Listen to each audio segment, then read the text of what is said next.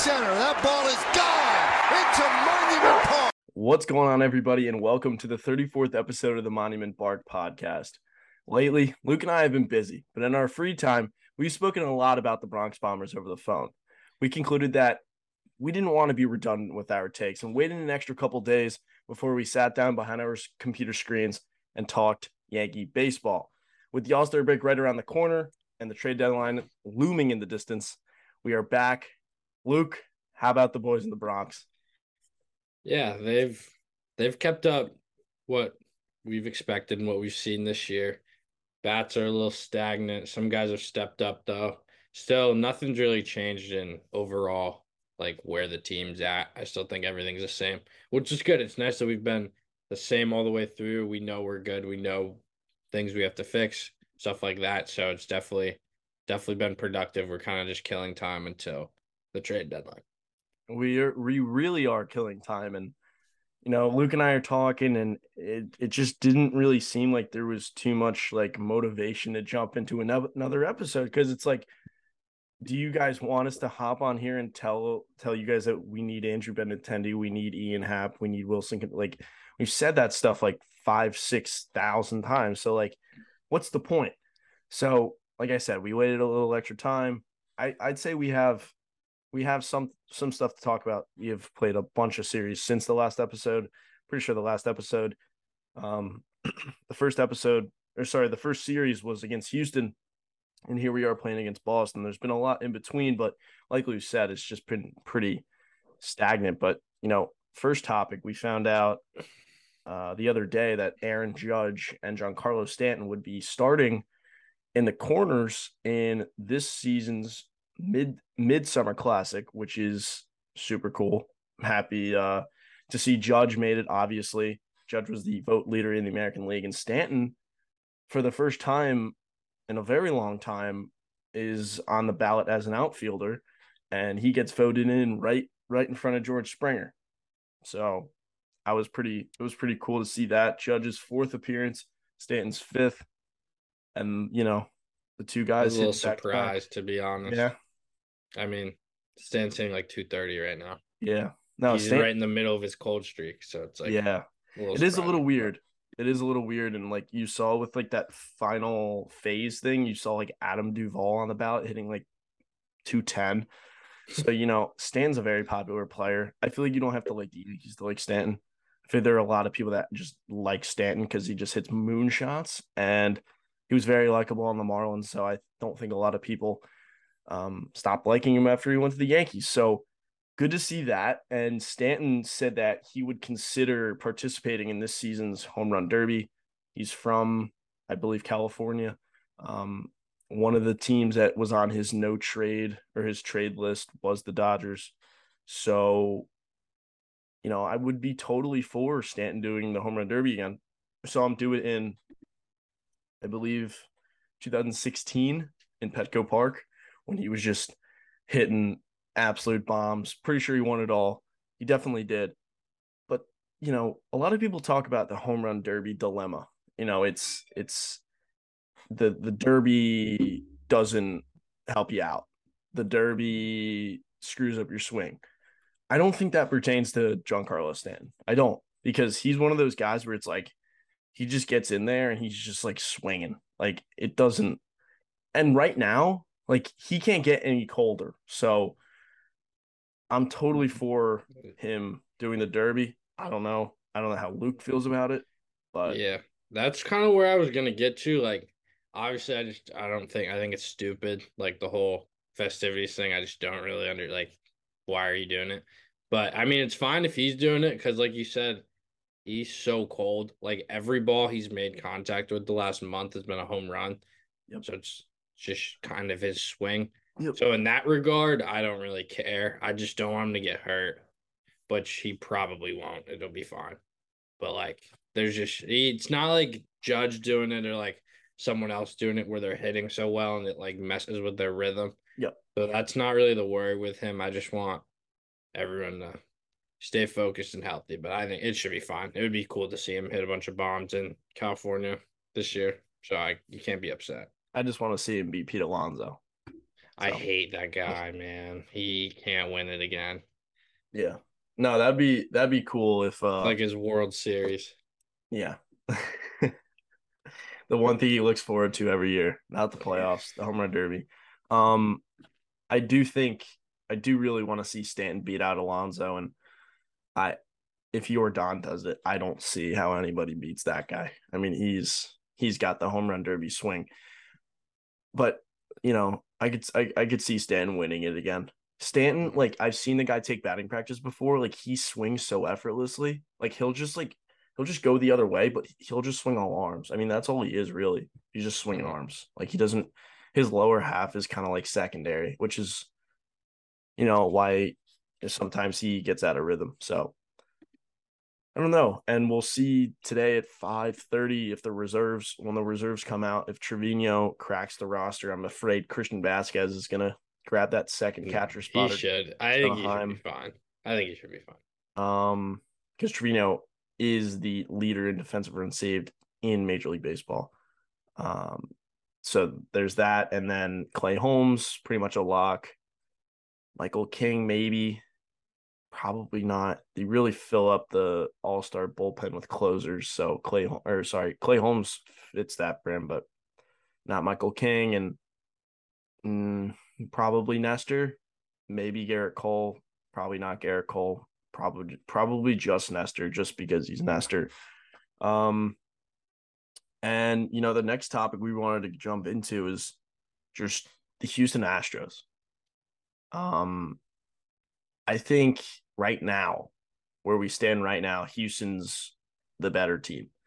And if you want to, you know, throw it back, look at that four or five games that we played against Houston, there's two games that we did win we we won on like miraculous comebacks. Maybe the second one you don't call it miraculous, but the first one was miraculous. I mean, I was I was there to see it. They were down three runs going into the ninth inning, and Aaron Hicks hits a three run game tying home run. If that's not miraculous this season, I don't know what is. Um, the Yankees played poorly from the majority of those games. They they did. They couldn't they couldn't figure out any of the Houston starting pitchers. Cristian Javier threw a freaking like threw a combined no hitter against the Yankees, which is never fun at your home ballpark. Just couldn't touch him. And you know, after seeing that, the Yankees have to construct a lineup that will not flop against their unit like it has done so many times. And I know there is a good chance that we finish with the number one seed in the American League, but the World Series runs through Houston. And I don't think there's really a debate there. They are postseason, you know, performers. They they all. I bet you could go d- down their the entire roster, and everybody has at least two years. Pretty much, almost everybody has t- at least two postseason seasons under the under their belt. And with the way Yordan Alvarez is swinging the bat, his OPS is 100 points more than Aaron Judge's. They're just that much scarier. So we'll see. I, I just I don't want to get to October, get to the American League Championship Series, and then go dead silent against the Houston Astros because I've just seen it one too many times. Luke, what do you what do you think? Yeah, I mean, I definitely think it's like we're the top the top two teams by like Easy. a mile, like a mile, like it's not close.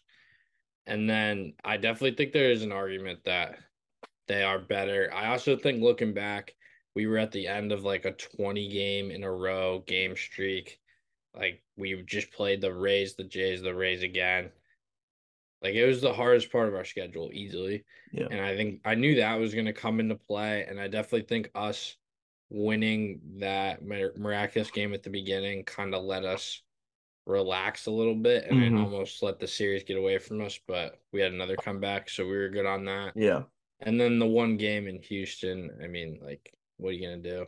We're That not a weird. complete. We're not a complete one. We're not a complete lineup Oh. yet. Like, I'm not here to like. If they stay the same, I will not be confident at all. But I know that we're definitely gonna get at, least one more bat. Yep. And then when you have at least one more bat, and you have the lineup at full strength, top to bottom, I think that we are definitely as good with a better bullpen. I think if we hit their pitch, that like the starting pitching is really like the only significant edge they would have on us going into the playoffs if we update it in the bats.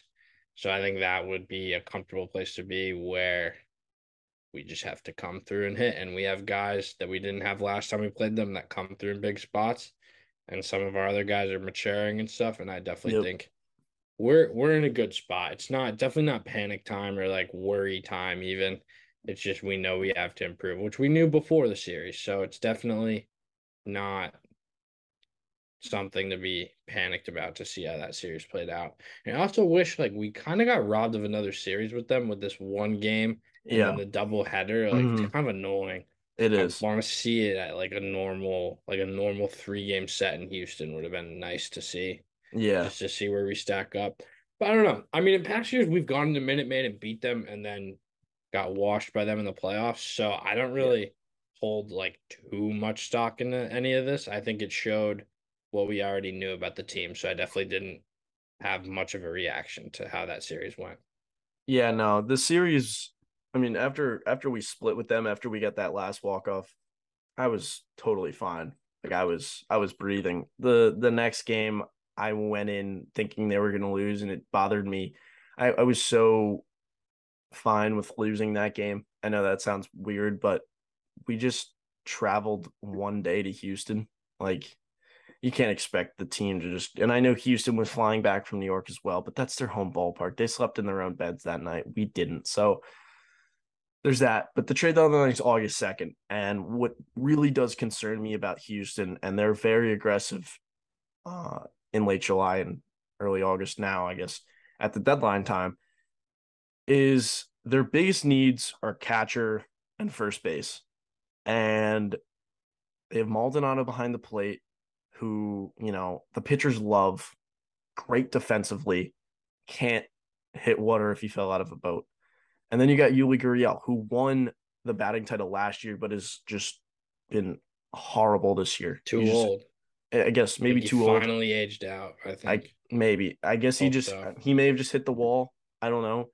But what concerns me is there are two guys on the market that I think they can afford.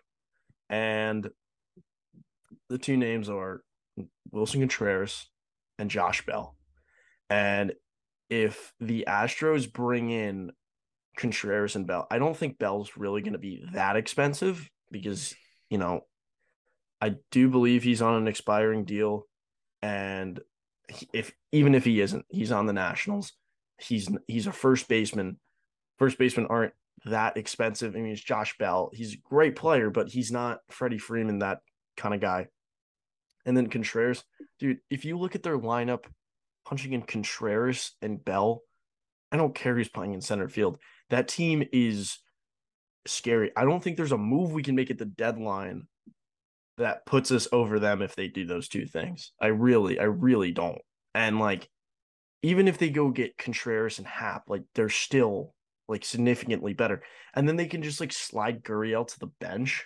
And like, I know he hasn't been playing well, but he has really performed in the postseason. Like sometimes that just doesn't leave someone like Gleyber Torres. So yeah, I'm concerned. I'm concerned about what they do at the deadline. And I don't want to be sitting at 345 on August 2nd and find out that the um Houston Astros traded for Josh Bell and Willson Contreras right before the deadline ends. Because that's what happened with Zack Greinke. And I know Zack Greinke, you know, we hit him pretty hard that one year, but this is different. Is, you're getting a switch hitting first baseman who's hitting over 300 with 15 home runs ish, and then we'll, you know, William Willson Contreras. So I really don't hope. I really hope that doesn't happen because that that would just be a very scary sight. Yeah, that would be really bad. Do you think I I almost see them sticking with their catcher and Gurriel and trying to get Reynolds. Maybe no, they Like I could see that for sure. yeah. The scary thing about them is they they've got prospects. They yeah, that's they have definitely I think what's gonna happen, honestly. and they call recently called up um Korey Lee, which was their top catching prospect, who's I know a top t- top fifty prospect in baseball, and I know he can hit. So, you know, if he starts swinging the bat well for them, that would be unfortunate as well, because that's just one less guy they have to go get. So, Yeah, that would Houston, be man. brutal. We need these NL teams to trade for some guys. Need to outbid them, I guess. I mean, it's not even like we're competing for the same guys, other than I guess Reynolds. Yeah. But I don't know. I hope they show some loyalty to Gurriel. I hope the pitching staff they don't want to mess with that. Which honestly, if they brought in like, if they brought in Contreras and it messed with the pitching, like there would be some pros there. If they get Bryan Reynolds, it's a problem. Like yeah, if they get any of these guys, like it's really significant because they're like kind of like us, where they have the top half of their lineup and then the bottom, and their top is better than our top. And then so they fill in the bottom and we don't. It's kind of not. Even just well. adding Josh Bell, like a switch hitting first baseman who just hit bombs. Like I don't Yeah. want that. I I would be okay. Like I would. Be, I'd rather Josh Bell than uh Reynolds for sure. Reynolds, I mean that's I mean, yeah. That's like I, I haven't heard too much about Reynolds in Houston, like like with substance there, but I I have heard they're they're interested in Contreras. And Bell. So, I mean that that alone is just bad if that you know kind of comes to fruition. So, we'll see. We'll see. Yep. I, That would be bad fingers. news. Can't even can't. There's no sugarcoating that. If they add bats in spots where, even if we get Bryan Reynolds and they add those two guys, it's yeah, no. Mm. That's what I was saying. Like, I don't know if there's a move that we Whoa. can go make that's like gonna put us over the top. Gurriel's still part of their like top, even though he's hitting like two. You no, don't he's he's where's he hitting? He's hitting low. Not low, low. like stat wise, but like he's no, no, no, no, no. He's hitting low in the Chaz lineup. McCormick, uh, right, the no. catcher. Yeah, Like who else is bad? Anybody? it's it's who's ever playing center field. Um, either it's Meyers, McCormick. Even McCormick's a pretty solid fielder and can hit a little bit, but McCormick, Meyers, and then Maldonado and Gurriel. But like everybody else hits. Don't they have? But if Alvarez DHs, don't they have two kind of weird outfielders? Um, I Alvarez has been playing a lot of left field. Like that's been what's what's really Didn't different. he? Did he? Did he get voted as an outfielder or a DH? He was in the DH, but Let's see. he's been Let's see how many games he's played. He's been playing. I mean, the last one I saw, he almost like died. Ooh, sorry about that. But uh someone just fell. I know if you look at Fangraphs, like the Astros are if you look at their depth chart, this is probably the most reliable depth chart you're gonna find. Um Yeah, I mean, he's played thirty games and thirty-three games in the outfield this year. That's like what, like a little less than half. yeah. I Yep. mean, I don't know what the yeah, because I could definitely see them getting an outfielder, but then just DHing Alvarez and still having kind of some holes. Yeah, no. So It wouldn't be good, but it wouldn't be like tragic either. I think. Basically, what it looks like right now is Maldonado behind the plate, Gurriel at first, Altuve at second, Pena at short, Bregman at third, Brantley in left, Meyers in center, Tucker in right, with Alvarez as the DH. Forgot about Brantley. Yeah. yeah, that's who I was missing. So I was like doing it in my head. I mean, But I Yeah. don't know. I mean, it's like Gurriel's getting older. Brantley's old. Bregman's but- been weird. Like there is a path. There is a path. It would just be really bad if they got a couple more bats. I don't know. Yeah, Yeah. Brantley's like down years, hitting like 290. So it's not. yeah, no, they're and I don't want to talk about them any longer because I just I'm just getting scared talking about them, but they're gonna be an issue if they make they just fill the holes. That's that's Mhm. all we have to say. Um, moving on. Nestor Cortes and Jameson Taillon, two two guys that were looking like who were neck and neck in ERA in the top of the American League. They were some of the best pitchers in the you know in, in the beginning in the American League, and you know Nestor's ERA is still pretty dang low, but their last seven seven outings they haven't been good. Nestor has been human. He's got a 4.29 ERA across that seven start span. He's allowed 37 hits and 35 and two thirds innings. seven starts, 35 innings. It's about five a start, but 37 hits and 35 and two thirds. JMO, on the other hand, been worse, 5.12 earn run average, giving up bad. 46 hits across 38 and two thirds innings. I mean, this is the first time we've seen JMO being bad since before that Philadelphia start in June of last season. I mean, he's been nails pretty much ever since. And now he, he's having a stretch where it's like, all right. So the Yanks just keep on winning. I believe JMO's four and one in his last seven with a five one two ERA. I mean, he's four and one, and Nestor's three and two with a four nine two nine ERA. Those are both winning records. But like I was saying to Luke before the podcast, it's like the Yankees are getting away with things because they've just been playing so well. But when you look at it individually, I've sort of it's made me reassess what we need and how we should look in the postseason. And Luke and I have talked a lot about, you know, the postseason rotation, where Nestor, you know, sits in that. And something that I think the Yankees should consider and what they should, you know, do in the postseason is put Nestor in the Julio or the Julio Urias role, something that I like to call that Julio Urias role. Because in the 2020 expanded postseason, you had to win a lot of games. You, you, you had to win so many games to get it, you know, at the top. And the Dodgers rode Julio Urias, who's a star southpaw starting pitcher, out of the bullpen. And the southpaw accumulated 13 to third innings out of the bullpen that postseason, allowed four hits, struck out 15, and didn't give up a single earned run. He also made two starts, but like I said, you needed to have a deep rotation. He needed to come in. But I'm not saying that Nestor Cortes has to go into the postseason and be that lights out. He won't be.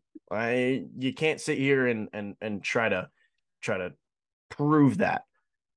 But for someone who has experience pitching relief combined with his like unorthodox ways on the hill, I think he could be super valuable for the Yankees in a long relief role. And let's not look past that Nestor has never pitched more than 93 innings in a season. He's already at 87 or 88. So after the All Star break, Yankee fans should really expect, you know, a lot less Nestor Cortes to help savor his arm for the games that, you know, count the most. So Nestor, he's he it's a, it's a spot in the season where he's been struggling lately. Maybe the Yankees are obviously they're taking a look at his innings get him off his feet a little bit, rest his arm a little bit. Don't show him to every other team because we've said it a lot. Nestor's a guy who thrives on the unknown. And when he's, you know, on, like the other team has no idea what's coming. When we've seen Nestor pitch against teams multiple times in a, you know, a short span, Nestor Nestor gets hit hit around. So we need we need to kind of figure that out. What do you what do you think about Nestor in particular? I mean, even when he was pitching well, you and I had conversations about this because we have Cole. Obviously, he's pitching game one. Severino, Monty's been our game three guy for like the last six yeah. years. It seems like we've always kind of chalked him in there. So he's him and Taillon. I mean, Taillon's just always kind of been like the odd guy out. I don't really know. I mean, and but if we throw Nestor in this role, like we've always just talked about, like he could be a long reliever, like he could really mm-hmm. get outs whenever. He's kind of like a rubber arm, like you just throw him as you need him. And I definitely think that could be somewhere where he thrives. And I think he's kind of the guy that we can. I've always had this like vision of us going up in a series and then starting him. Mm-hmm. Like if we went up 1-0 in the series and we just wanted to nester them and just like see what happens. Spot like, could, Nestor. Yeah, exactly. Like I could yeah. see that being a thing. But I think just going into it with a plan, I think having him be a guy you can bring in really at any time, pitch like two innings, yep. and just keep it moving. I think that's he's the most fit for that role. He's the only non prototypical starter. So I think he kind of has to be that role just by default. We don't really have another guy like that. Mm-hmm. But I mean, if we rolled into the the postseason with uh Cole, Sevi, Monty, and then either we trade for someone or maybe Taillon figures it out enough to be like a four in days we don't want to just run our three man rotation. And then we have Nestor and King being those guys that can go get innings whenever, like just important Mhm. outs. I feel like those would just be our important outs guys. I think that makes our bullpen a lot stronger and it doesn't really weaken our starting rotation because we have depth. So I think this has kind of been something that's always been a little bit in the back of our minds because just how Nestor is as a pitcher. And so I definitely don't think this is a bad thing or something to shy away from because you need a guy like that to make a run. Yeah, no, totally. Totally. I agree. I agree with you. Um Taillon's just been a guy that I never really felt like was going to be in a postseason rotation. And like, he's not really a guy that I really want to see out of the bullpen because he doesn't really have like overpowering or, you know, weird stuff. So personally, I see a postseason rotation with forearms. It, it- we're not going to go into the postseason with uh, Sabathia, Pettitte, and Burnett. We're not pitching guys on short rest. So we're going to need four guys. And at the moment, like, I feel pretty dang confident with Monty being like that fourth starter. Well, he might not pitch in that fourth game, but like that fourth starter in a postseason rotation. I just really think right now the Yankees need that X factor, swaggy presence on the mound. Number, Castillo, we I Yeah, wanted Castillo. talk- I really do. I, I, really do. I, I really do too, and we'll get more into that later. But he's a guy where it's like you punch him in number two, Severino gets number three. It's it's less pressure. It's it just works. It just works. And then you have Nestor out of the bullpen.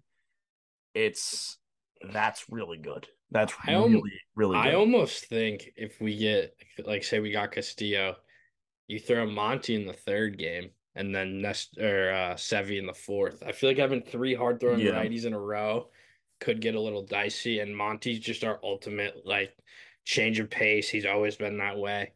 Yeah. Just get outs type guy. And I think that I mean we have Sevi at our four in the playoffs. That Yeah. would be nasty.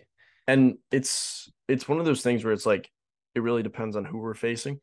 Um, there might be a team that's you know more lefty heavy, more righty heavy.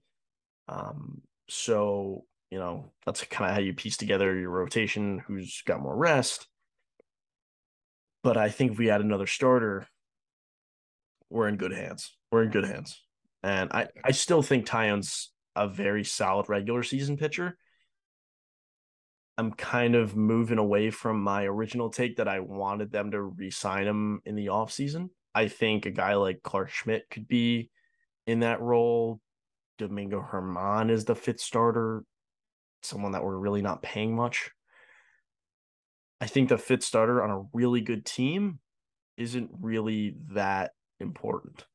Um, and I don't really want to spend 13, 14, 15 million dollars on Jameson Taillon when I could just pay Clarke Schmidt very little, Germán kind of similar to just be that fifth guy.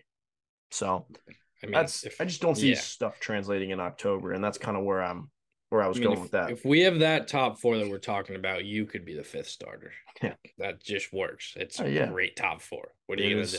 It's great. So the bullpen has been lights out. Um, pretty much everybody's ERA, the exception of Ca- exception of Castro, but Castro's got like a three three ERA, which I'm totally fine with. Joel Joel's ERA is closer to five, so you know there's that. Um, on the Mets, but everyone's ERA is like two five and lower. So it's been great. Even Lucas Luetge's got like a two three seven ERA. Um, this bullpen's been been amazing, and we've got guys coming back, but we also have guys that like we want to still see in the bullpen. Albert Abreu, uh, Ron Marinaccio just hit the IL with like a dead arm, like red shoulder inflammation. So two guys are coming back: Domingo Germán and Jonathan Loáisiga. And when I was hinting at Nestor Cortes getting less innings, I'm kind of factoring in Domingo being his his caddy. I think Nestor is going to go, you know, three four innings. Domingo's going to pick up right where Nestor left off and take it right to the, you know, bottom of that bullpen. Yankees need to see what Domingo is. If Domingo can get some innings, before the deadline, and I know we only have a couple weeks, but you know, if if Domingo can show that he's still very capable of being a starter in this league, and I I do think he is. He's not great, but he can do the job. I think if you go and trade for like a Castillo, you can trade them a Domingo Germán. You can just slide him into the deal. And I'm not saying he has any, you know, too much value, but at least you're sending another team, you know, a starting caliber, starting caliber rotation guy, and he's going to be making very little money. So he is a guy that you could throw at the end of a deal and you know sweet it up a little bit. So, but right now I do think it'd be smart if Domingo's kind of Nestor's caddy and Jonathan Loáisiga should be returning kind of soon. So that's another guy that's super important in our bullpen. And you know, at the beginning of the season, we were thinking, you know, he's probably the closer that, you know, picks up Chapman when Chapman leaves in the offseason. He's probably the new guy. So want to see Loáisiga. That, that's really with the second half. If I had to like pinpoint something that I really need to see in the second half is how Loáisiga and Chapman fit in the bullpen, how good they're pitching, and where it kind of you know, runs out. Because Chapman, I have no trust. I have no trust in Aroldis Chapman, and I never will. So We I don't should really just know. leave him off the postseason roster. You could, you could. I like let's just save ourselves the ultimate. Like we know how it's. It's like we've seen the movie before. Yeah. No, we have. We, we know going into it, so why not? Like we can't just let it happen again. Now, now Loáisiga is a different story. So it's it's you know keeping Loáisiga around and you know trying to figure out what Chapman is. Maybe they trade Chapman. Like who knows? Who knows? I don't know who would take him, but a team that may be desperate for a uh yeah, he looked like Miguel Castro for a second. Um yeah, if they could if they could trade Chapman, I don't know. I don't know who's gonna take on that whatever prorated six, seven million dollars to the end of the season, but that's something no Maybe the Orioles need a guy. Set him up. right there. Set, Yeah. set him up for uh, oh man. set him up for some disgraceful losses at the end of the season. But you got to figure like you got to wonder who's leaving the bullpen or who's getting sent down. JP Sears is a guy that's going to be optioned back to AAA. He's done a very nice job in his two spot starts. I think he's made the two out of four starts that the f- top five guys haven't made. I think Ryan Weber was another. No, no, Clarke Schmidt was another one. And I probably couldn't tell you the other one. But it's pretty crazy how 80 out of 81 out of 85 starts have been by these, you know, top Yeah. or top five guys. Like they've stayed healthy, knock on wood. So, and we probably, so Sears gets option, and we'll probably see a surprise IL stint with someone with maybe a Albert Abreu dead arm or Albert Abreu shoulder inflammation, just so that we could clear a spot up. I know that's really not allowed, but I mean, Albert Abreu has no more options. That's why he's been DFA'd like three different times by and and off three different teams. So I do think Albert Abreu is kind of like that odd guy out. I don't think they want to give up on him. So he's showed that he can he can pitch. Luetge, I could see the Yankees upgrading on Luetge, but I can't see Luetge just going Yeah. away. No, Um. It would be a Abreu. Probably. Um, and then Marinaccio is going to come back, and Marinaccio was a guy who, you know, did the podcast a while back. In that stretch, Marinaccio like gave up like one hit in his last like 45 hitters. Like it was it was a pretty crazy run. Yeah. And he's got he's got stuff. He does. Um so that's that's that's what that is. But it'll be interesting to see how the roster kind of flips around when these guys start to come back. Now, the American League East is freaking loaded. The Baltimore Orioles just had their first winning record in the month of June since, or sorry, first winning record in a month since I believe like August of 2017. Or fir- first winning J- June month 2017. That was the last time that happened, which is crazy. They are two games back of a 500 record. They're 42 and 44. They are playing crazy baseball. If you've looked at their bullpen, they've got one of the best bullpens in baseball, and you might not know two or three guys in their bullpen. It's it's pretty crazy. Uh, they Dylan Tate. That's Dylan. Tate, Felix Bautista, Cionel Perez, Jorge Lopez. They're all just really, really, really good.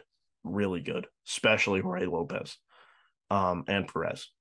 So they've got they've and that's been their that's kind of been their Achilles heel when they the Orioles have been good in the past was their bullpen, and they've got it now. If the Orioles get some starting pitching, they are they are good. I, if I'm the Orioles, I'm not trading anybody. Mullins stays, Mancini stays. I think those are the only uh, Santander stays. Like those are the three guys that I've heard potentially get moved. Everybody else, they've got Gunnar Henderson, who's a top 10 prospect. He's a shortstop. He's in double A, triple A. He's coming through. Grayson Rodriguez is like the best pitching prospect in baseball. He's coming through. They could be an issue. They will be an issue in two seasons. Like they'll be I'm not saying they're gonna contend, but well, no, they'll they'll be a contender for the playoffs. They will. They will be this year. I'm telling you that right They now. are. Right now. They, They no, are. they are. The three games back of the right of the last wild card spot, Yeah. which is funny because it's the Toronto Blue Jays, a team that everybody was in love with at the beginning of the season, and now they're two of they they are have won two of their last ten, and they're a three game losing streak, and Luke just loves it, and I know they are uh they're They twenty stink. they're 24 and 30 against teams above 500. The Orioles are 24 and 32. So they have the same amount of wins against um Yeah, I Whatever. mean the Orioles are gonna beat us anyway. yeah, Like no matter how bad they are, so Yeah. why not have them be good? why not? Like I, I enjoy this. They're just going to beat up on the other teams like Yeah, that's what I'm saying. Like they're gonna beat us either way, so let's just have them beat everybody. I I find it really funny. And we're No, 15 games up. We're 15 games up. And last night's loss was against Boston was was tough. But then you sit back and you're like, okay, yeah, we totally should have won last night's game. But you look at the standings and we're 15 up. So Like, I, can't, I can't get worked. I just can't. Like I cannot get worked up. Like I- I- Houston gets my blood boiling because they're the other team up there with us. that was a playoff atmosphere yesterday. And it was on Fox. Can can we not play on Fox ever again? Can we sign a TV deal? Can we play on like CBS? CBS Yes. they don't do baseball, but they should. We can't play Hey. on Fox anymore. I don't even. I mean, we have to cursed. we have playoffs. Yeah, I know. That, that's what I'm saying. It's not going to be Joe Buck, so I think part of the curse has to be dead. didn't matter yesterday. Even though it didn't matter yesterday, all those weird plays in the last inning. Ugh. what are you All gonna right, do? well, but we that's talk about Matt Carpenter. I'm I'm excited Yeah. about Matt Carpenter right now. We we have a lineup where it's like we don't need a DH, but it's only because we have three infielders for two spots. So say we get to the playoffs and we just don't like say Donaldson's not hitting, even though he's been raking the last couple days, say that just doesn't continue. Or like DJ's weird, Gleyber's weird, someone gets hurt. We have a guy, Matt Carpenter, who can come in and DH or even play the outfield, which he has been a little bit. And that's one of those guys where it's not as loud of a move as like a Josh Bell or a Willson Contreras, as we are talking about earlier. But the guy's coming in seeing eight pitches every at bat and like hitting home runs. Like that's a much quieter version of like what the Astros are probably gonna do, which we were talking about earlier. But it's like when you get to the playoffs and it's like Matt Carpenter's hitting seventh, it's like, oh, Matt Carpenter's hitting seventh. But then it gets there and it's like, wait, it's Matt Carpenter. He's hitting seventh. Like, Yeah. he could crank one here. Yeah. And that is something where I think we're quietly doing what we were just afraid that Houston's gonna do. And seeing him Uh-huh. hit this way is kind of it's it's exciting because he has postseason like pedigree. He's been in there, he's been there before. But he kind of fell off. Now he's back, low re-energized. And I think, I mean, if we could stick this guy in left field and leave all those spots open, that's just a spot filled. Like Gallo, we replace Gallo with Matt Carpenter, like that is definitely an option. I still want an outfielder because there's definitely uh, like a death lineup we could run yeah. if we had that. But I he's he's just a guy who can do really any role we need, come off the bench, anything. But it's very promising to see him perform this way. Yeah. promising might be an understatement. I mean, Yeah. it's been crazy. He's hitting in what is 70 plate appearances. He's hitting 328 with nine home runs and 20 RBIs. I believe Gallo has like 10 home runs and like 19 RBIs. And Matt Carpenter's been here for how long? He's a 1.4 Yeah. war. Matt Carpenter is a 200 250 OPS plus. He's 150% better than the average hitter. And I know it's limited, but he's got 1250 OPS. He's getting up there and he's putting the ball in the seats. He's getting extra base hits. He's doing this. He's doing that. The guy hasn't played the outfield since 2014, and he hasn't started in the outfield since 2013. The Yankees just said, you know what? We're 15 games up. Just stick him in the outfield. They've been playing him in left field at Fenway Park. Maybe one of the harder outfields to play in all of baseball because of that, just how crazy the Green Monster is. And they're just playing him out there. They just said, you know what? We're playing him out there. So Yeah. it's it's crazy. It is crazy. And yeah, sure, it's not ideal that Matt Carpenter is playing in the corner outfield spot and the Yankees, but the Yankees need I have to realize that he needs to be in the lineup. So say we get to the deadline and we can't get our hands on a and I I, I doubt this happens, but we can't get our hands on a Benintendi or an Ian Happ. Mm, Bryan Reynolds. We have Matt Carpenter. I know Yankee fans aren't going to want to hear that. They might. And I know we don't want to lose a playoff game because Matt Carpenter couldn't get to a ball in the outfield. Also, don't want that to happen. But it's still a fairly good backup plan because it's not Joey Gallo. It's it's Matt Carpenter. Like he's hitting so well to the point where we could just stick him in left and you know hope the ball doesn't find him. The little league strategy. Uh so yeah, I don't know. I don't know if they're gonna play him in left anywhere other than Fenway, because literally, if the ball's over your head, you just turn around and play it. Like I, it's I still a can't- pain. Oh, I mean, it's a pain, but like, I mean, he was playing Again, right. like- he was playing right field in Pittsburgh. yeah, that's more. I definitely see them trying some things, but I, I don't know. He kind of gives me like, like they're playing him the way they would play Stan, like left field in those easy parks, and then sometimes right. I, I mean, dude, if we got an outfielder and then he could like DH. Yeah, Like that's plugging the hole. That's he's like got to be in the lineup. Like it's I it- know. it's enough is I enough really with do. like Matt Carpenter isn't in the lineup because we got to play so and so. It's no, he has to be in the lineup. He's hitting so well. He has to be in the lineup. We need to go in to October having like we know we're probably Trevino's probably going to be the catcher. Yeah. IKF's probably going to be the shortstop. Yep. I could see them getting weird with that. I don't know with who, but there could be something we're not seeing at shortstop because IKF's really mediocre. And I don't think we thought we were gonna be this good. I think that's kind of where we're like, ah, like we're stuck with Oh, this no. guy. I like, we're really good. I mean, obviously, but like, I don't even think we thought we were gonna be like better than last year. So I think now we're kind of like, all right, what do we do with this IKF guy who's supposed to be a stopgap? But Yeah. say him and Trevino plugged in eight nine. Our seven hitters above that need to be like hitters. Like it needs to be an outfielder plugged in for Gallo. Guy cannot hit ever again. Like it needs to be our full infield. And then we need a guy like Matt Carpenter type DH. Like we need some we need our top seven to be really good if those are gonna be our bottom two. Mhm. And the way if we can get that to shake out, I think we're in solid shape with this lineup. I do too. I do too. Yeah, It's- a it's lot of it's just guys not hitting right now, which is fine because it's July and we're up a million games and we know they're gonna come around. Well, you know who is hitting? Who? Aaron Hicks. He is hitting. He's doing great. Aaron he really Hicks. is doing great lately. Aaron Hicks is like, we're in a spot right now where it's like, oh, like we love another outfielder, but it's like, if all we need to go get is a starting pitcher and we can, you know, use those prospects there, like we still have Aaron Hicks. Or if the Yankees were like, okay, and go back to like original plan, like, okay, we'll just platoon Hicks and we'll go get someone really affordable, like a two guys we'll talk about later. I'm not going to say their names yet, but Hicks is hitting 241, which I mean, he's a career 234 hitter. So he's hitting 241. He's got six home runs, mm, a lot more recently, and he's got 26 RBIs. He's still in nine bases, But to look at, he's got a 359 on base percentage, and his slugging was at like 280. I think the last time we talked. Now it's at 364.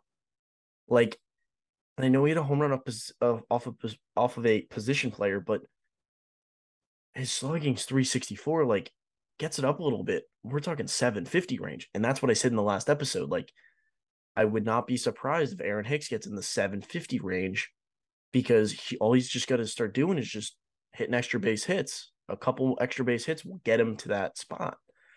He's got a 110 OPS plus. That's 10% better than the average hitter. His career OPS plus is 99. He's a below average hitter in his career, but he's playing better.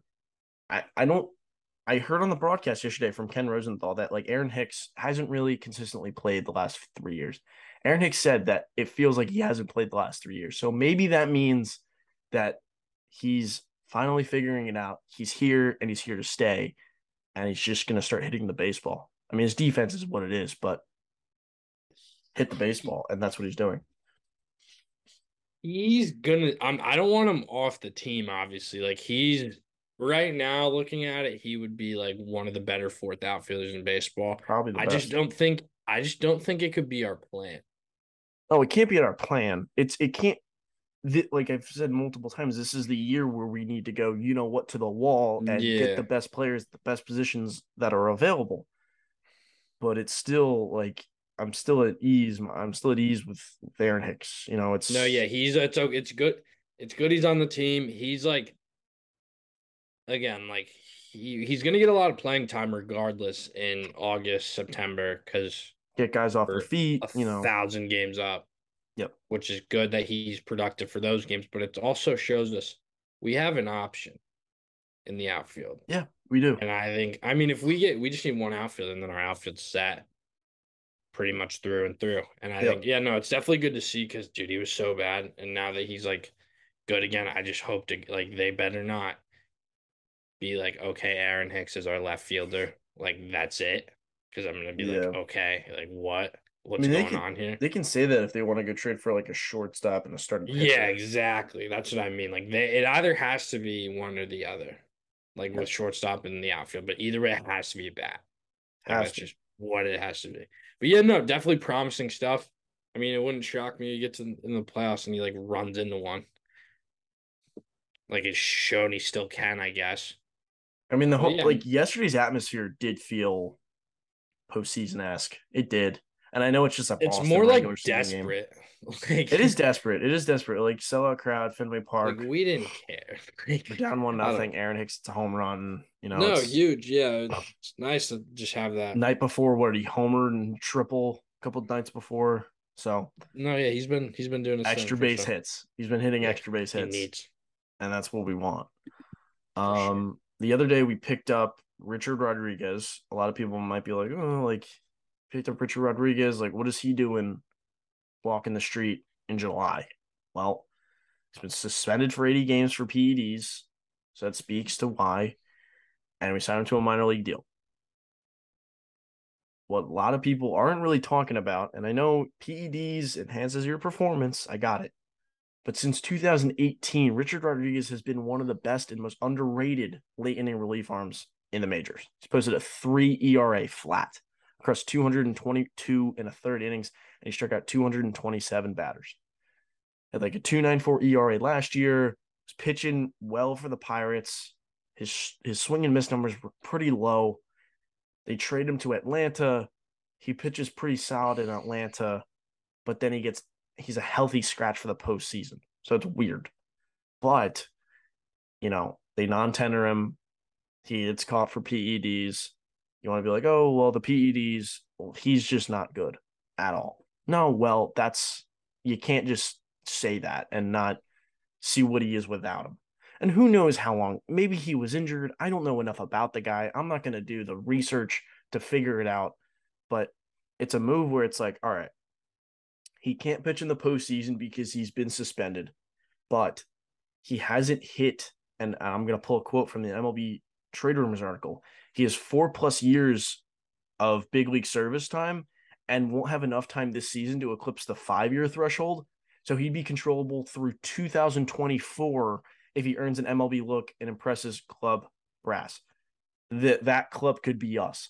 So it could be like a Trevor Rosenthal pickup like a couple years ago where it's like, oh, yeah, it's we pick him just up, a long term play, see what happens type. but it's a long term play, and you know, Matt Blake, Matt Blake yeah, wonders exactly. he might exactly. he may earn back the respect he once had. So we'll see. I, I think it's interesting. I do.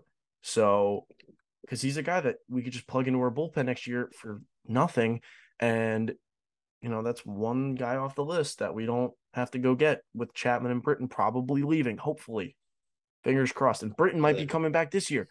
The Yankee bullpen could be in good hands. I just don't want to put Britton and Chapman in big spots. Like Yeah, at all exactly. if if exactly. if they want to rest King and Holmes and put in Chapman and, and Britton, okay. But you still gotta realize That's such a crazy thing to say out loud. no It's like, what are we doing, man? We're never just- paying a relief pitcher again. That's what I'm saying. It just proves that you don't have to pay your relief pitchers because you can just oh, find Oh, guys man. who spin the you know what out of the ball, and there it is. I mean, that there's your bullpen. It's crazy, and I guess that's the one thing that I I have sort of enjoyed about analytics is the spin rate because you can really find guys. a good one. That's it. That's all I care about is that because analytics tried to justify Joey Gallo to me, and I wasn't having it. So Mm. right there, I was just like against analytics. No. If you're Yeah. gonna sit here and tell me that Joey Gallo is good based on analytics, I don't care about analytics. But Clay Holmes has been really good. He was an analytical pickup. So Yep. I'm So back on the go. analytic Yeah, pitching it's train. like even in even in high school, like pitchers look so much faster than they're Yeah. throwing sometimes, and it's like doesn't make any sense. And there was never that way to pinpoint it, Mhm. and then now we just like have it. Everyone used to talk about good ride on their fastball. Yeah, And that's like that no was one, the key word. Yeah, no one was really like thinking about like what actually like Yeah. caused the ride. And it's what this live does. arm, all those Yeah, all those arm. terms because they just didn't know what they were talking about. Now yeah, pretty much. So I don't want to sit here and be like, oh, let's go trade for this guy. Oh, let's go trade for that guy. And then look at the standings and they're like two or three games out of the wild card. They're not going to be trading their guys. They're going to try to make the playoffs. This is what the whole postseason, you know, extra team or two is. Yeah, is this doing. really did a number on the deadline. I didn't think Yeah. about that when it happened, but it really did. Yep. So it keeps more teams in it. Um, so Luke and I are going to go through sort sort of the teams that don't have that aren't in contention anymore. And I went through pretty much every depth chart on every team that was like at least seven games out of the final wild card spot Hmm. and picked out some names. The Anaheim Angels, Los Angeles Angels, and Anaheim. Wrote down four names. Aaron Loup, he struggled this year. He's got a mid four ERA. Pretty sure he's getting paid eight million next year. I'm not really too sold Yeah, on that. no. He's a lefty, but yeah, no. Raisel Iglesias, another guy. He's their closer. He's been really good in the past. He's got three years left at an AAV of 14 and a half each year. No, thank you. Nope. Taylor Ward, really good, hitting 300, plays the outfield, 15 home runs, making nothing. Why would a team like the Angels, who have so much money invested in Trout and Rendon, and then eventually Ohtani, why would it make sense for them to move a guy who's performing well on an affordable contract? makes no sense. But the one guy that I kind of looked at, I was like, you know, if the Yankees do get their hands on a Bryan Reynolds, and they can't get their hands on a you know a Luis Castillo. What about a guy that we were sort of interested in in the offseason, and that's Noah Syndergaard. And I know, I know, I know Syndergaard came to the Yankee Stadium and he pitched like absolute garbage, but he's got postseason experience.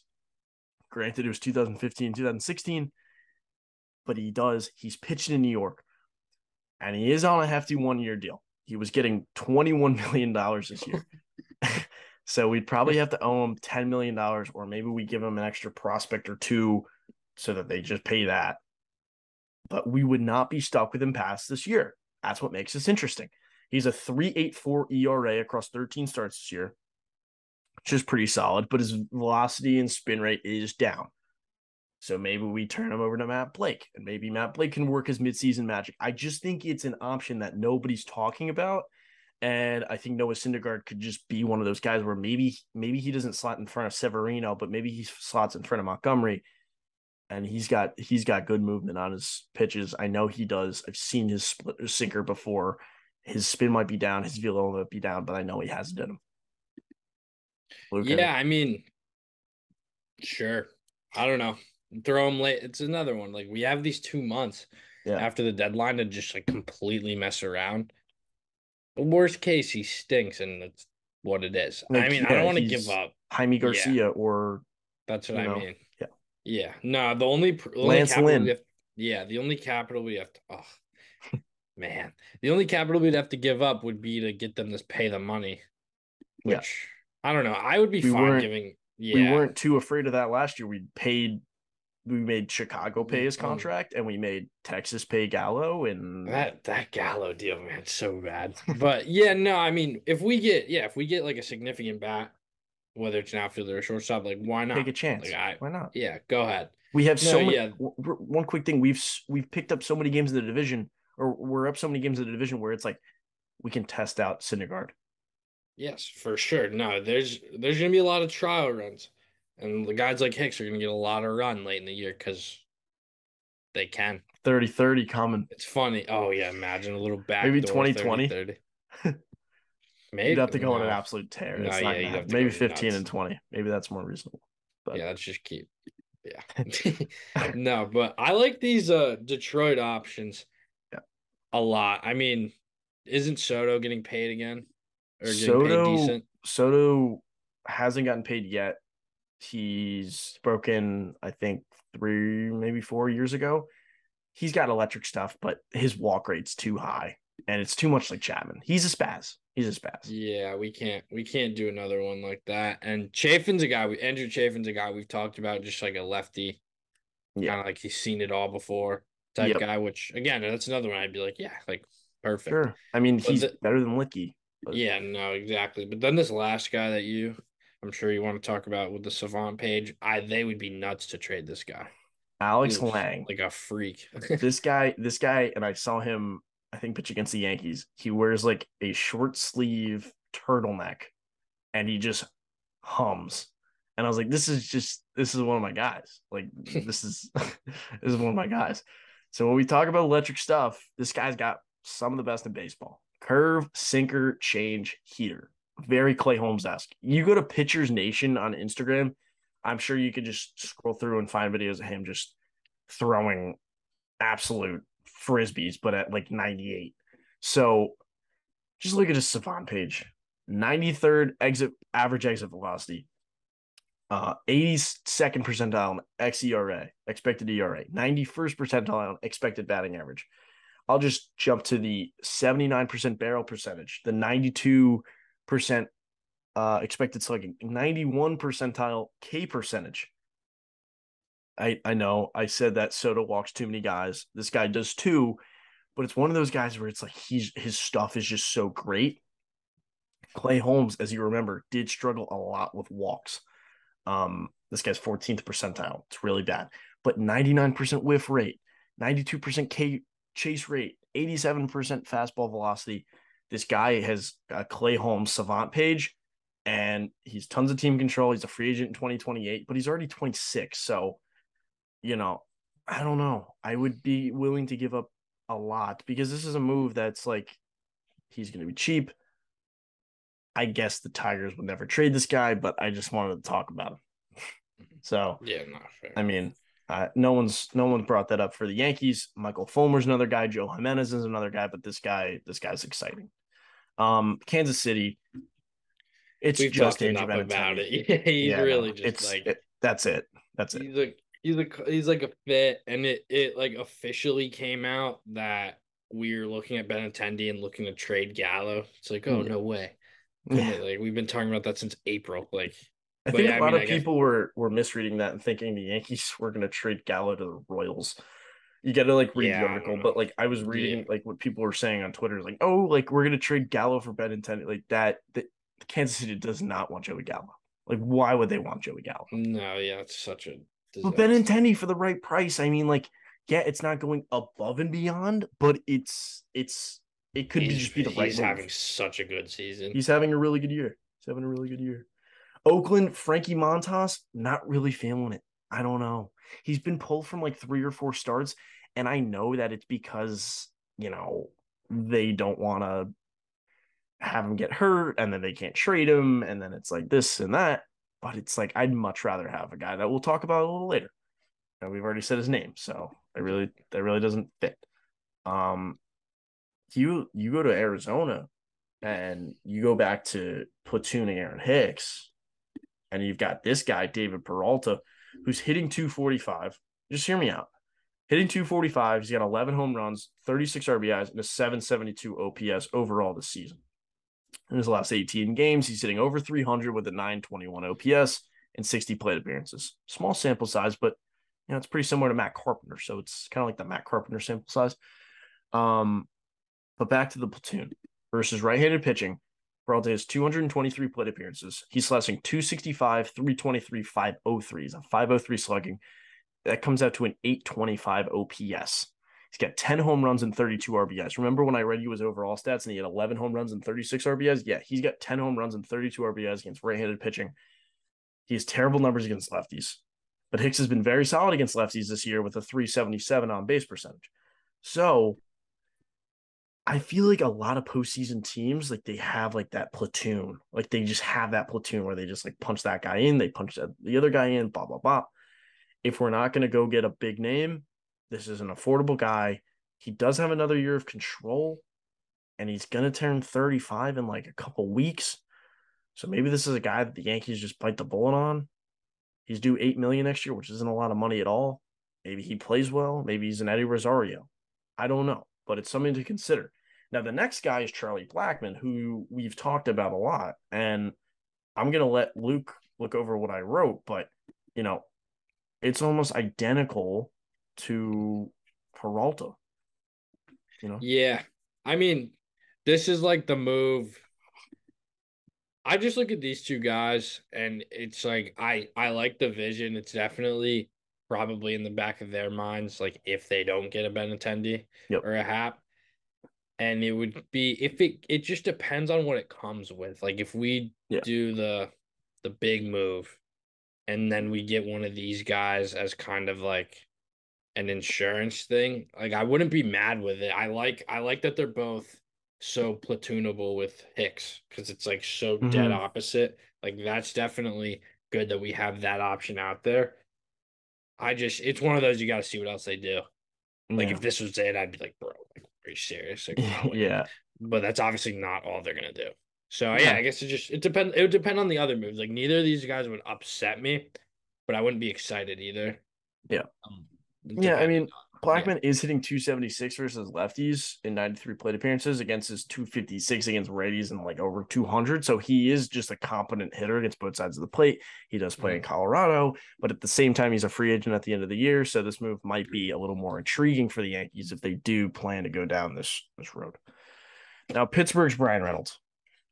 The Yankees have recently shown interest in the switch hitting center fielder, and it only makes sense for Pittsburgh's asking price to be through the sky.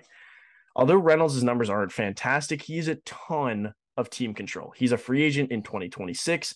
This year, he's got an OPS of 812 and a career OPS of 849. He's not the best defensive center fielder, but he knows how to play the position well. Personally, I believe the Yankees uh, could bring in Bryan Reynolds and another starting pitcher, and it puts this team over the top. So, given Pittsburgh's asking price, I would be willing to part ways with Jasson Dominguez. Here's why. Dominguez is at least three years from being MLB ready. Don't get it twisted. Bryan Reynolds is very good. He's controllable and he's proven at the big league level. If Aaron Judge does leave in the offseason, the Yankees would still have an all star caliber center fielder in Reynolds, Giancarlo Stanton in right, and the flexibility to sign a Michael Brantley or Andrew Benintendi for left field and free agency. Reynolds isn't even arbitration eligible until 2024, so he actually would have minimal effect on the payroll over the next few seasons, which would help facilitate bringing back number 99. Not only would Reynolds help the Yankees win their 28th World Championship in 2022, but he does wonders for the organization down the road. Yeah. No, the vision there, it's it's there. Like I see it, it's there. I'm not like the hugest Bryan Reynolds guy on earth. Like I don't I wouldn't be upset. I'd be I'd be happy. I'd be with Dominguez, he's another one where you just have no idea. He's kind of like a lottery ticket, but like half of it scratched off and it's looking like really good, but you still like don't all the way know. So I would be honestly, I would be willing to just because of the trajectory the team's on, like the Yeah. timelines just match up better with this.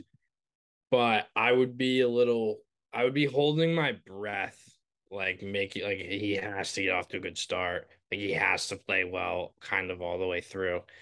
And if he doesn't, we're looking at an extremely like iffy situation here. but I it's one of those things you just gotta do, I guess. No, yeah. I mean, it's just like one of those moves where it's like, I'm sorry I wrote out that nice little script, but you know, gotta promote it somehow. But you know, it's Bryan Reynolds. He's a guy that's had like an up and down kind of career, but it was weird. Like 2020, he not really up and down at all. He he came out in 2019 as second in the rookie of the year, second or third in the rookie of the year, right behind Alonso, hit over 300. 2020 comes around the fake year, can't hit his hat. 2021, he finished 11th in the MVP. Very good season, started in center field in the All Star game. And then this year gets off to a slow start. But, you know, recently he's been hitting the ball really well 812 OPS, killed the ball in the month of June. So you're getting a switch hitting center fielder. And that's what Dominguez is. And like I said, Dominguez is far away. This is a move where it's like you win now. You win now. I get it. Ian Happ might just be the move, and you know he's coming up next, but like he might just be the move. But Bryan Reynolds kind of he's short term and long term, and it might be Dominguez. You still you don't trade Volpe, but you could trade Dominguez. You can move Peraza. I, I, I just have so much confidence in the Yankees minor league system that I'm like willing to trade Jasson Dominguez, even with the Mickey Mantle, Bo Jackson hype. Do it. Yeah, no, they they both both those players in themselves just kind of scare me a little bit. So Yeah. it's not like I'm losing like the next coming in my Let's- mind. Let's maximize on value. And I know Yeah, like, no. he hasn't done it in the big league level, but like let's not get to that point where it's like he comes up, he's not very good, and we can't do anything. No, I wouldn't. Yeah, no, it's definitely something I I would be happy with, but it's one of those where I would be like holding my breath the whole time. So I'm Yeah, not no, excited for that, but that's for me personally, not for everybody else. So that's not your guys' problem. I love David Bednar. I mean, Yeah. if we could just drop the house and get both of them somehow, I mean, sh- like, hey, I just I if we give him that would- Dominguez, just give me Bryan Reynolds and yeah, true, yeah, but that should be. I mean, yeah, the package He's- just depends on the package. The problem with Bednar is he's got he's like a free agent in like 27, like 26 or Oh, 2026 or too much 2027. so he's just so They just have too much leverage with the guy. Yeah, that, makes sense. and like what if he stinks? Like, Yeah, like it's he's he's been in the league for so long. It's like he hasn't been in the league for so long, but he he's been in the league for so long where it's like he can go out pitch really well one year and then just like pull a young way coup and stink. yep. There's a football reference. Just Yeah. backdoor No, backdoor football just- reference That over here. um right over here. Yep. No, yeah, these Cubs guys, David Robertson, Ian Happ, it's like again with Benintendi, like we don't really have to say too much. Like it's Yeah. just the obvious like fit. But yeah, I mean that's still it still applies. David Robertson, Like he's reliable. I know his walk rate.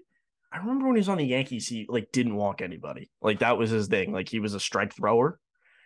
And now he is like walking a bunch of hitters. But his ERA is still 2-1. And I've seen him get like kind of hit a little bit, but it's still 2-1. So he's pitched really well. He's got 45 strikeouts and 34 in a third innings. And we're not asking him to close that game like the Cubs are. So he's a strike thrower. And when the Yankees have Clay Holmes and Michael King and all these guys, Castro, all these guys that throw all these pitches that move so much, sometimes they're just not going to have it. So David Robertson's the guy that you can just kind of throw in the game, and he's got a repertoire that he's proven. So why not? Why not? And the Cubs are Cubs are whatever. And you know, Ian Happ spoke about him a lot on the last episode. Switch hitter. He's got another year of control. Cubs are selling house, I would think. I wouldn't be opposed. I, I probably want Happ more than I want Benintendi, but based on the price, I'll probably take Ben Benintendi. And then Brian Reynolds, I just want the most. Price doesn't really have any push on that unless it's something ridiculous. But yeah, you no, know, exactly. I I'm think just I'm, Dominguez. I'm just thinking more in the way like if we could get Benintendi or Happ with the years they're having, and then you've talked a lot about Joey Wendle, and I've started to think like, what if we could plug that in the outfield and then Wendle can play short. Shortstop. So then it's like, ooh, like that's interesting. Where yeah, it's like, it's just it's just annoying because the, the Marlins, the fish are just they're just swimming around the end of the wild card. but Just they have swimming. they have who does he even play ever? Like they have Jazz, Wendle? they have like where Jon Berti, I mean, he he plays. He plays. He plays like kind of Yeah, all I over mean, the place. He's played yeah. second, short, and third. He played he played like 180 innings at shortstop last year. I'm pretty sure he made the All-Star team as a shortstop last year. Like he's a guy and like I had him under other names because he's just not on a team out of contention, but he's a guy, he's left-handed, he gets in the box, he's crouching, he's got his hands right here and he's ready to go. He looks like he played in the 20s, but that's what I want. Like no, I want imagine that's Joey what I Wendle mean. batting ninth. Like That's what I'm saying. Like we fill these like Benintendi, like this year, I don't know for sure how much Reynolds is better than happened Benintendi. Okay, yeah, no, like fair. I don't know that for sure. So then if No. we just got that option and it let us do Wendle, Yeah, like I think I would take that other option just for this year. Reynolds is just we I've always just said like the long term play. Yeah. And I it's obviously good to think like that. But there's just two sides to every Yeah. like you know and you know we've talked about Reynolds as like a long term play, and I've also we've also talked about Ketel Marte. We probably talked about him until we were blue in the face last year, but then he signed until that we- contract. I didn't we include him made here. terrible. Yeah. Yeah, no, he's he's he Has is he picked it up? he has been pretty solid. It's just he's playing really to his contract now. Like he got paid not that much, and he's got a 781 OPS. He's hitting 265 with five home runs. Like it's not great. I was just throwing that out there because we talked about him a lot, and it's a similar sort of thing. Um, yeah. but let me see. Joey Wendle, man, it's he's he's one of those guys where it's like if they batted him ninth, it would be scary. And then IKF can be like that backup super utility man. Really, that's what his role should be. That's what his role should be. Yeah, a little seven, eight, nine, and Matt Carpenter, Jose Trevino, Joey, Joey Wendle, Wendle. up to the top would be awesome. I love that. I Yeah, just yeah, it's just like the way the team's constructed, I almost want to fill two holes versus like try to go all in Yeah. on one. And it feels re- with with the season Reynolds has had, it's just like kind of it skews me out a little bit. Joey But it's one of those where it's like you can't. Yeah, I know, me too. But it's like one of those where it's like you can't really go wrong on paper. It just either one you do has to work. Yeah. So like Joey- we can Joey Wendle's hit a bit of a cold streak. He's not at 274, but if he was hitting 300 like three days ago, Dude, trust me. And I mean, if we had a 274 hitting lefty shortstop that like actually hits the ball, like, I mean, that'd make us better. He's got two home runs. Better two than more- IKF. Two more. I thought he was gonna pop one off one of those position players. Yeah, no, they literally "Come put him on, in. They literally pinch hit Matt Carpenter for IKF to Just give so him he a chance. yeah. and he just didn't. They faced back to back position players, like whatever. Oh Um, man. So there's that. But he was another name. Go to Cincinnati. We've talked about Luis Castillo. He's an absolute stud. He threw He's so good. absolute gas. I mean, he's throwing like 97 on average mile an hour sinkers. Did did we know each other when that like fake Luis Castillo trade happened? No. Because I was walking my dog, Yeah. or I was like, it was happening. I was hanging out, doing whatever I was doing, and it like kind of happened like right as I was like, okay, I have to take the dog out now. Yeah. So I'm walking around with my dog, like just waddling all over the streets, like a 30 minute walk, and I'm just on my phone, like Yeah. waiting for them to confirm. Done it a hundred times. Like random, like foreign guy tweeted Yeah. it in like encrypted Spanish, and I was like, I didn't even. I was so excited. And then they wanted Gleyber. and wanted Gleyber and it was we Clint wanted to Frazier. Clint Jackson, obviously, but I just remember being so excited because I thought we were gonna get him, and now he's like better than I even thought he was then. So, Yeah, and and what's what's weird is he was god awful for the first half of last year. He had like a six ERA, and then he just was like the best pitcher in baseball like the second half of the year, and got his ERA down like Matt Blake with that guy. Oh my god, he may bring start game bring, one. bring the translator around along, and, and we're and we're good to go. he may start game one. he can pitch whatever game he wants. Yeah, sure. Here's the Love it. ball. Take it. Yeah, no, just take it and let's roll. just take it. Like wherever. And you know, he has some injury history. I know he came into the year injured, but his Mhm. arm's fresh enough. And I'd be willing to deal top prospects. I would center a deal around Peraza. I would For put sure. Herman in the deal. I would put maybe Wesneski or Waldichuk in the deal. That's probably to the extent I'd go. I don't I don't want to do the thing is when when Berríos got traded to the Twins or that sorry, to guy's so bad. yeah, he is Oh my god. when. Berríos when Berríos got traded to the Twins, um, sorry to the Blue Jays, I can't speak. They traded Austin Martin and Simeon Woods Richardson, so that kind of makes me scared about how much per, or sorry Castillo would would cost. I just think Peraza is just so expendable, and like people will tell me like, oh well, Peraza like, what if you just keep him around? Like, no, I'm okay. We have Anthony Volpe. We're He good. also is really good. It's just like we have a better option. Yeah. So Yeah, I could see it being like a pitcher, him, and then like they they're gonna want Wells. I feel like all these teams. Imagine like a imagine like an, a trade deadline of like Luis Castillo, Andrew Benintendi, and Joey Wendle. I would. Oh, that's like if I could sign up for anything right now, it would be that. Like no joke. Like especially with price in mind, like that's perfect. I wouldn't even care if we lost. We just did everything I wanted.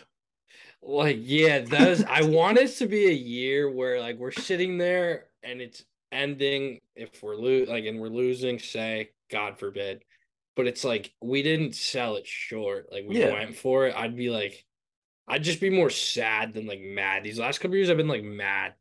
Because it's like we ended with like We went for it last year, but we got Joey Gallo, so we really shot ourselves. well, we went foot. for it, but we were mm-hmm. terrible. So it didn't really like it wasn't like we were good. Like we were No. bad. We were a bad team. We were bad.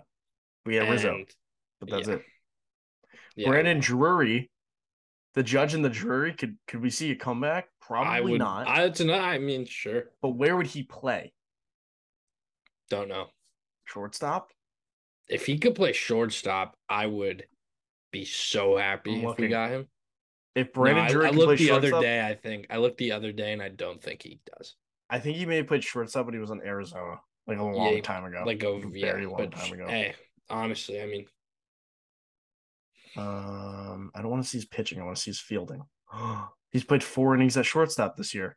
Bang. perfect. Sign Bang. me up. Sign me up. Sign me up. I mean, yeah, Oh, nine innings in man. 2020, 35 innings in 2019. He sounds like the move. Shortstop. Sure, let's do it. No, there's. I think talking about it, I realize there's like more like. He's hitting 278 with 18 home runs, 50 RBIs, and No, he's 878 raking. OPS. He's that's what I'm saying. He's raking. But Can he play the um, outfield? I don't know. I'm like talking about all these guys. Like I definitely think there's more paths than I thought. Yeah. Like to make us better. Yeah. I mean, if Donaldson was just really, really, really, really, really bad, Brandon Drury would be the play for third, but and the Orioles are just playing too good. They won't trade their closer, Jorge Lopez, who is a sub two ERA. And he's just yeah, like, dude, he averages like a 97, 98 mile an hour sinker. That's on average. So that means he's just like throwing 100. yep. I mean, when they started this episode, they were down 2-0, and now they're up 9-2. Yeah. So, what He you knows, man. I'm actually going Camden Yards pretty soon. So I get to see the O's at Are you going to the Yankee game? I am. I just found that out today, but we'll see. I'm gonna try to get my dad on that. Do you know the date? Yeah. Um, I don't even know. I Let don't me even know. know, I I would will. be down to go to that. I love Yeah. Camden Yards. dude. that I love Camden. it's gonna be sold out. Could very Yeah. well be sold out. Um, so I mean that's really much that's pretty much it. Yankees are Mm. winning. They're 15 games up. maybe they'll win today and against Boston. Probably not. Taillon's just not pitching well, but maybe he will today, and Hope we so. might win. Could win the series, and then all is just everything's just happy dandy. Then we go to the trade deadline. We'll figure that out. We might be in California when it happens, but we'll get to you guys somehow. We'll we'll get to you guys somehow. Like that that will that will happen. That could be a little unorthodox of an episode. A little bit, a little bit. You might see a little different setup, but it might happen. It's just gonna happen. Just trust the process, Has to, has to. we'll we'll try to see you guys soon. Like we're we'll do our best, We'll do. I think we'll do one more before the deadline, probably. and then.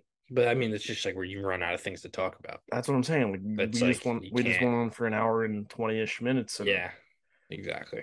What That else is like there? Two weeks of worth. Yeah, and like it should be And like we- two hours and a half, two hour two hour episodes for should be two weeks. Like it's Mhm. Yeah. and that's without talking about the games. Like oh, so Yeah. thank you guys for uh listening and watching. Social media is in the description. Go click it all. Go follow it all. Do your thing. And we'll uh we'll see you guys soon. Peace. Peace.